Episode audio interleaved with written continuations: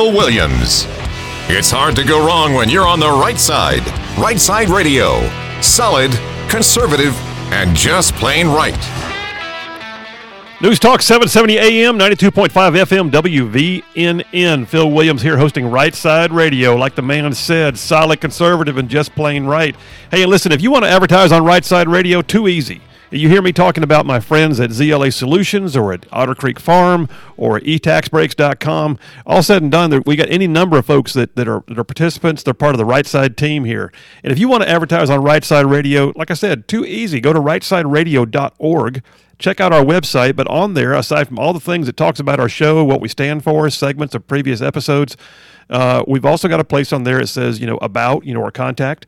And there's a place on there where you can find my friend Bobby's contact information. Bobby handles our advertising, and he will square you away.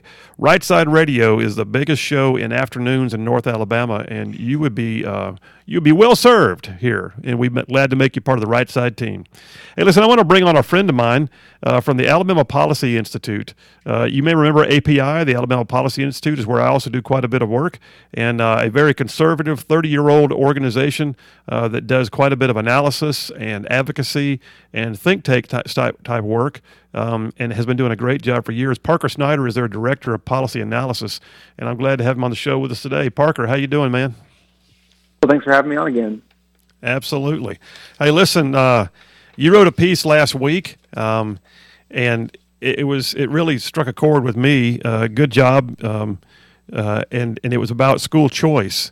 And you led off by talking about the fact that you know mask mandates are a huge deal right now. Some school systems have them, some don't. Some make them voluntary, um, but you know it's just one more episode in the overall saga of parents not having a say in where their kids go to school. And if you if you want a mask mandate, you can't go somewhere else per se. If you don't want a mask mandate, you can't go somewhere else per se. But yet Arkansas is looking at doing something different. Tell us about Arkansas real quick. Yeah, Arkansas uh, legislators in that state have filed a bill that would actually allow you to, if you disagree with the mask policy of your public school district, you can say, I, I disagree with it, regardless of whether you support the mask requirement or wish there uh, wasn't one uh, and you can say, you know, this is not good for my student. Um, I want to take them somewhere else. I want to take them out of school. I want to be able to, you know, give them a different education. And what they're going to do in Arkansas is they're going to give them, if this bill passes, it hasn't passed yet. Uh, if this bill passes, they're going to give them the state funding so that they can go to another public school, maybe with a different policy on masks, or they can do an online school that, you know, they don't have to have something around their kid's face the whole time distracting them, or a private school that maybe, you know, just doing different things in regard to COVID. So it's a really cool idea. Um, education savings accounts is what this uh, would actually be called, and basically the way that happens is the state puts in, let's say, six thousand dollars. It already allocates for your student as a parent, and it would give it to you, and you'd be able to use it in an approved uh, manner. And it's really exciting, and it's something that um, you know I would hope Alabama would pursue. I don't I don't know how likely that is. Uh, I'm sure you have thoughts on that too, Phil.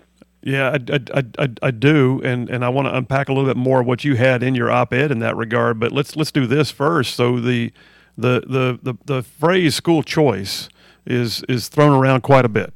But what we're basically yep. saying there is that school choice means that your zip code is not the sole definition of where your child goes to public school. All of us as taxpayers pay into a system, regard even if we don't have children, we pay into a system that provides education in the state of Alabama, but then you have little to no say in where that is based upon where you live. I mean, some people say, well, you chose to live there, you're stuck with. No, what if you don't have the means to move or your job yeah. relegates you to that area?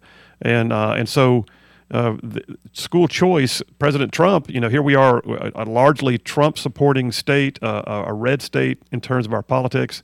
And President Trump said that school choice is the civil rights issue of a lot, our generation. And um, in the broader sense, Alabama has done some things on school choice, but here of late, they have just sort of let it fall by the wayside as if they don't care anymore.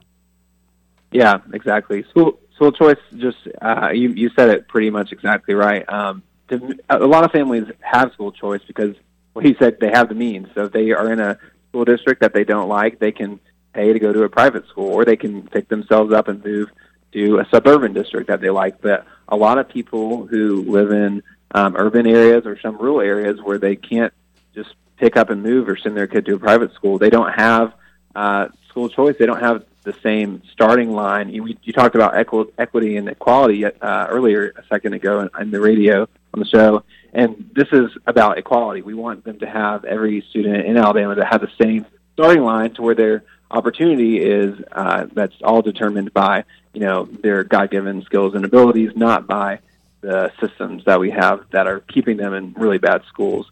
Um, but yeah, Alabama also had a lot of options um, this session to expand school choice, but we didn't. I don't know if you want to talk about that right now, but um, yeah, there's I, a lot I, that we I, I, I do want to get to that. Before we do, though, I want to tell the audience you know what is possible in other places you know so mm. so we're i mean what we're going to talk about you and i are going to talk about alabama should have been low hanging fruit by comparison to what west virginia did um, in terms of school choice and i will say this too parker let me just interject this real quick it's a philosophical argument if you believe that those tax dollars are there to support the system okay then you don't like school choice by and large if you believe those tax dollars are there to educate the child then you don't care where they go. You want the best education possibilities for that child, and um, and so I, you know, we believe at API, and, and, and what most school choice advocates believe is that tax dollars into the education process are there to support the child, and therefore a parent or legal guardian should have a say in that.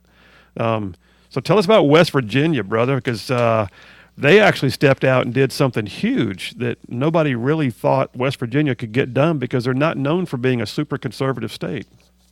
Yeah, it's, it's really crazy what they uh, did a couple just this last session. You know, 2018 they were the state that had those really big um, teacher revolts where they were having uh, protests all the time, and they got you know their teacher salaries increased. So the the teachers union was really strong just a couple years ago, but in 2021 um, they somehow passed a bill that gave education savings accounts to every single public school student um, who wanted to leave a public school and use it for tutoring, for uh, private education, for online curriculums, any kind of thing that was approved by the, the treasurer in that state. And it's the actual first program of its kind in the entire nation. We have uh, Florida has a lot of school choice programs. Uh, so does Arizona and Mississippi and Georgia have some as well, uh, and many other states, and we we do as well. But they're a lot more limited than what West Virginia did. And so in West Virginia, 90% of students are going to be eligible for this and that's just a huge win. And I think it's something that Arkansas is talking about, as we just mentioned. Tennessee is wanting to do this. I haven't heard our leaders say anything about this yet, um, but it's something that the train is it's kind of coming, and we can decide if we want to be like 20th or we want to be 50th and dead last again. And I really hope we don't pick to be dead last. Well, and that's and that that brings up a great point. I, I think we probably should have led off with that. Uh, is is that Alabama is ranked 50th in the nation right now in the um, uh, NAEP ratings. That, that basically the, the ranking system for for state by state comparison in terms of education quality. Alabama ranks number 50, and it, truthfully, if you break it down by subcategories in the math component alone, we rank number 52. Which you look at and go, how can we be 52? There's 50 states. Well, we rank below Puerto Rico and the Department of Defense schools that teach our kids overseas that don't have a true state system to deal with. So it, it, it's, it's, it's amazing to me that we have not looked for far more creative opportunities to, to stretch our limits. And, and the very idea that West Virginia, who, who you know, with a Democratic U.S. Senator uh, Joe Manchin, that, that that's a that's a purple state at best, and and they and they passed what would be considered, I guess, like the nuclear option so to speak, mm-hmm. in school choice, you know, trends. Well, well listen, uh, Parker, we are going to head into a break, a quick break here. Um, what I'd like to do, though, is come back and talk about some things that our legislators in Alabama left on the table uh, this past session. Can you hang on through the break? Definitely. All right, man. That's Parker Snider, the uh, Director of Policy Analysis for the Alabama Policy Institute. Talk about some school choice options. Folks, don't take this for granted. We're ranked last in the nation. We've got to do better than this. And so we're going to come back here and talk about some things that our legislators just chose to sort of ignore in the past session. That is awful, and we got to fix it.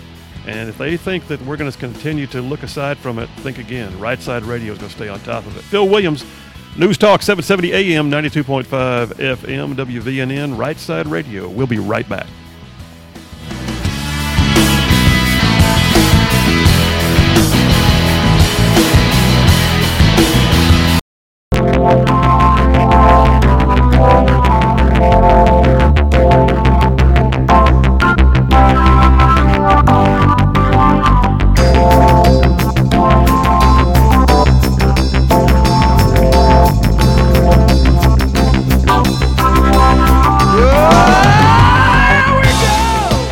News Talk, 770 AM, 92.5 FM, WVNN, the News Talk giant of North Alabama. The biggest show on the afternoons in North Alabama is this one, Right Side Radio. I'm your host, Phil Williams. Glad you're with us, where we like to say that we are solid conservative and just plain right. Got an audience full of people that call themselves right side ruffians, the kind of people who will say, Not on my watch.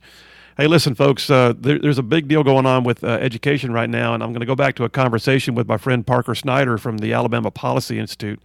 Hey, Parker, before the break, we were talking about school choice and about, you know, things like West Virginia just went like nuclear on it and said, you know what, choose where you want to go. We'll set it up so you have the opportunity to, to do so. But um, Alabama legislators left some stuff on the table this past session. Tell us about that. Yeah, if um, West Virginia went nuclear, we went completely opposite, and didn't even touch a button. Um, it was really kind of disappointing to see in the year of school choice, as it's been called, and a lot of the like the Wall Street Journal and national publications, we just kind of sat on our hands. Um, so one of the bills, the first bill that was actually the closest to passing, is really a baby step bill, but it was so important. It would have given charter schools, which are a type of public school that have a little bit more flexibility in their curriculum and their leadership and how they run their school, it would have made those schools funded just as equally as normal public schools. To me, that makes a lot of sense because it's public school. It should be funded Absolutely. in the same amount. It shouldn't be funded like 60% or uh, any less than the regular public schools. But that's not the case in Alabama uh, because uh, when the bill was originally passed, it was hard to even get charter schools allowed, so they didn't say that they could be funded equally. But this bill passed. Um, it didn't even, or sorry, this bill failed to pass. It didn't even pass a procedural motion, uh, the budget isolation resolution, which maybe we'll talk about some other time. Um, and it was just opposed by the majority of the body, and that was just very frustrating because it's a very easy, small thing. Um, one other bill that happened was that completely just was not even really tried very hard to get passed was a bill that would have allowed open enrollment across the state to where uh, someone in, let's say, Huntsville School District could transfer to Madison City School District, um, and that could be counted as, you know, just another public school enrollment. Um, but we don't have that in our state. We're actually one of only two states, North Carolina and Maryland being the other two, that don't have an open enrollment policy in our state and that one didn't really gain much traction. People just didn't seem to pay attention. Gambling was going on, of course, so they had something else to, that, yeah, to think about. Gambling sucked the air out of the uh, out of the room. I think. Yeah, you're right. Exactly. And there was one Um, other the that kind of didn't really get oh, much sorry. of a chance. What was that one? Yeah, the the one that didn't get much of a chance, it was filed a little bit later in the session, um, was one by Representative Meadows, who you had on the show uh, before, and is a really great supporter of school choice. And it would have given um, education savings accounts kind of what happened in West Virginia, uh, to where they would get around sixty five hundred dollars. The state um, spend how much the state spends on each person on each student. Um, it would have given that to military families, um, families with special needs uh, children, and then also families who have recently adopted foster children. So a lot of these populations are either they're moving into our state and only have a couple years to kind of get a, adjusted, so maybe they could use uh, the funding to stay on the same online curriculum as they were in another state in the uh, case of military families, or those with special needs and uh, other situations where the public school may not be best fit, uh, the best fit for those students. And that Well- bill is like that's the dream because it's basically what West Virginia did, um, and that one did not pass um, committee. So there's a lot of work to be done, um, and I'm hopeful that in the future that that is something that happens in our state. So, so I know that we have uh, Representative Meadows. Uh, we've talked about. Uh, you briefly mentioned that she's been on the show here before. Uh, she's very pro school choice. Uh, uh, I think Representative Terri Collins is generally uh, school choice, and she chairs the House committee. Uh, I know that uh, uh, leadership in the Senate, um, uh, former uh, Senate Pro Tem uh, Del Marsh, who has uh, what one more year left in his uh, career actually because Yep. he's not running for reelection, has been a huge school choice advocate. So we have some people in key positions to help advance the cause, but we've still got to have leadership overall assist, and then the body has got to call out for it. So I, I think you mm-hmm. mentioned two of those three are what I would call low hanging fruit. I mean, if we're one of only two Yeah. states that doesn't allow for an open enrollment, that that to me almost seems like common sense. Like, oh, oops, why haven't we done that yet? Let's just do it. but the but the other one is you're right, level funding of charter schools. I mean, we got charter schools in there, and now we recognize there's a, a validity to them, and all we're talking about is they're a public school. And by the way, they can lose their charter. So if they don't do a good job, they can lose their charter and go away. No harm, no foul, I guess is what I'm saying. So why would we not level fund them? Those two things alone seem like low hanging fruit. And then, of course, there's the West Virginia example, which is the nuclear option, which I really like.